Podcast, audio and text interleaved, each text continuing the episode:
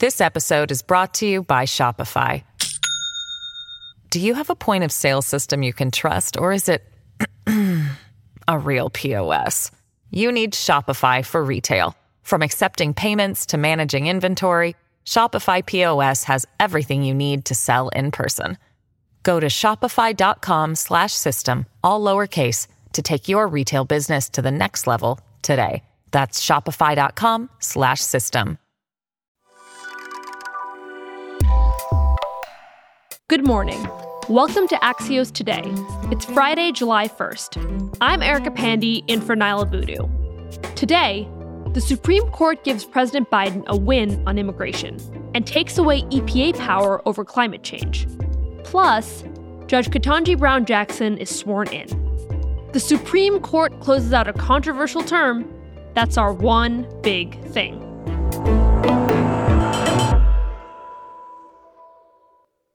The Supreme Court issued its last two decisions of the term yesterday, including one that curbs the Environmental Protection Agency's power to regulate climate emissions.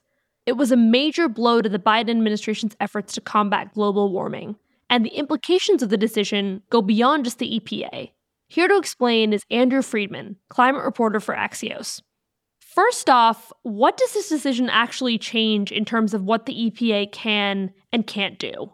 So this decision actually concerns regulations that weren't in effect right now. It reviewed a plan that President Obama had put in place called the Clean Power Plan, which basically regulated all power plants in the country and tried to move them from fossil fuels to cleaner technology. Basically, the court reviewed fundamental questions about what the EPA can and can't do under the Clean Air Act, as made clear by Congress. On the climate change front, this makes it much harder for the United States to meet its own targets, because power plants are the number 2 source of emissions in the United States behind transportation. So if you can regulate them in one fell swoop with the national program under the EPA and bring those emissions down in sort of a top-down way, then you're well on your way to meeting your target. Now, though, they can't. So they have to come up with a solution, power plant by power plant, and figure out a way that is going to satisfy the outline, that the court put forward. What kind of impacts might we see locally on the ground in the future as a result of this decision yesterday? Tomorrow and the next day, Erica, nothing's going to change as a result of this ruling that anybody can see. So there's no community that's going to be heavily impacted by this, in terms of having a power plant suddenly switch on that was off or something like that. But the United States is the second largest emitter in the world. So for us to potentially not meet our 2030 targets, it doesn't look good on the world stage. It gives us less credibility, less leadership potential, and that does affect people all over the world in the form of worsened climate change impacts. And this ruling goes beyond just the EPA, right? I mean, how does it impact federal agencies more generally? So this ruling could be what I would refer to as a gateway ruling, right? The reasoning that was spelled out suggests that the court is going to take a much narrower view of the authority of federal agencies writ large. This could affect SEC regulations on financial disclosure for climate change. This could affect FTC regulations. This could affect the FCC. How does Biden change his climate agenda in response to this now? It could have been much more sweeping and a much bigger setback for the Biden administration, because it could have overturned EPA's ability to regulate greenhouse gases completely. And it did not do that. And so they're going to try to figure out a workaround. But it's a little bit unclear how they're going to meet their targets. And when you ask officials, the answers we're getting back now suggest that they don't think they're going to meet them. Andrew Friedman is a climate reporter for Axios and co-author of the Generate newsletter. Thanks, Andrew. Thanks for having me. In a moment, what the Supreme Court's Remain in Mexico decision means for U.S. asylum seekers. This episode is brought to you by Shopify. Do you have a point of sale system you can trust, or is it a real POS? You need Shopify for retail. From accepting payments to managing inventory, Shopify POS has everything you need to sell in person. Go to shopify.com/system, all lowercase, to take your retail business to the next level today. That's shopify.com/system. Welcome back to Axios Today. I'm Erica Pandey in for Niala Boodoo. In its last decision of the term, the Supreme Court finally gave President Biden a win and paved the way for his administration to end the so-called Remain in Mexico policy. That's a Trump-era immigration policy that forced tens of thousands of asylum seekers to wait out their immigration court cases in Mexico. Axios' Steph Kite joins us now with the details on this decision. Hey, Steph. Hi, Erica. Steph, catch us up on what this policy was and how it got to the Supreme Court.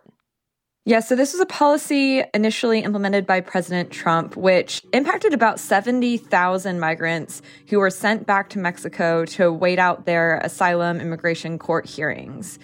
And this is a policy that the Biden administration ended pretty early on in Biden's presidency. It was one of President Biden's biggest campaign promises to end the Remain in Mexico policy, and that's something he followed through on, only to have lawsuits and eventually court decisions force him to restart the program in December. And since then, there have been about 6,000 people who have been placed in this restarted program. Can you tell me just a little bit about why those who want this policy to end wanted it to end? What was the consequences of it?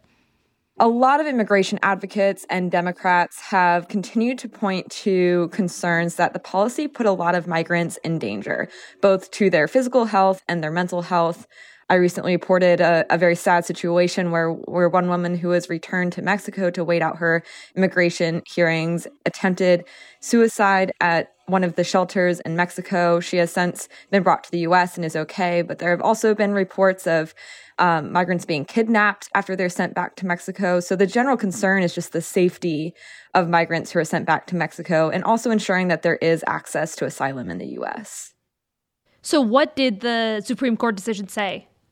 So the Supreme Court said that the Biden administration did do what was necessary to end the Trump-era program and then sent the case back to the lower court, the second attempt of the Biden administration to end the policy. They said that second attempt was good and they needed to actually take a look at it, and it should have done everything necessary for the administration to actually end use of this policy.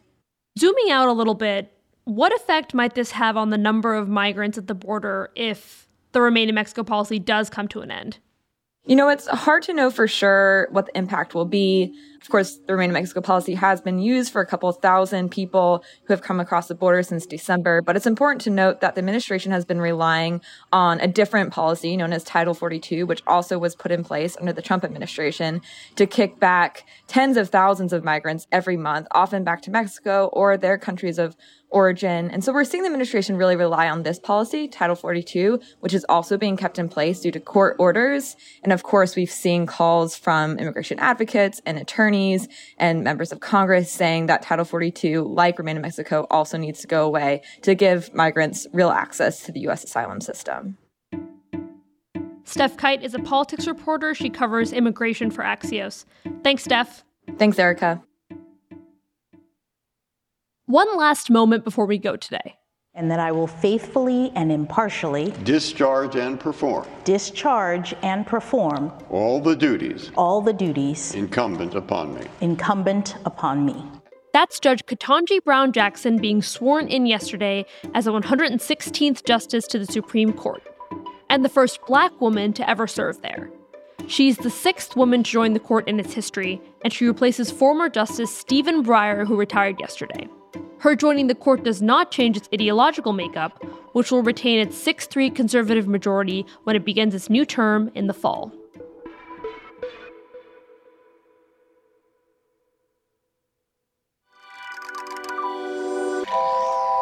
And that's all for us this week.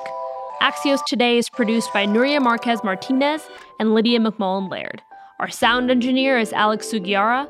Alexandra Boti is our supervising producer. Sarah Kehulani Goo is Axios' editor-in-chief. I'm Erica Pandey, in for Niala Boodoo. Thanks for listening, stay safe, and Niala will be back here with you Tuesday morning.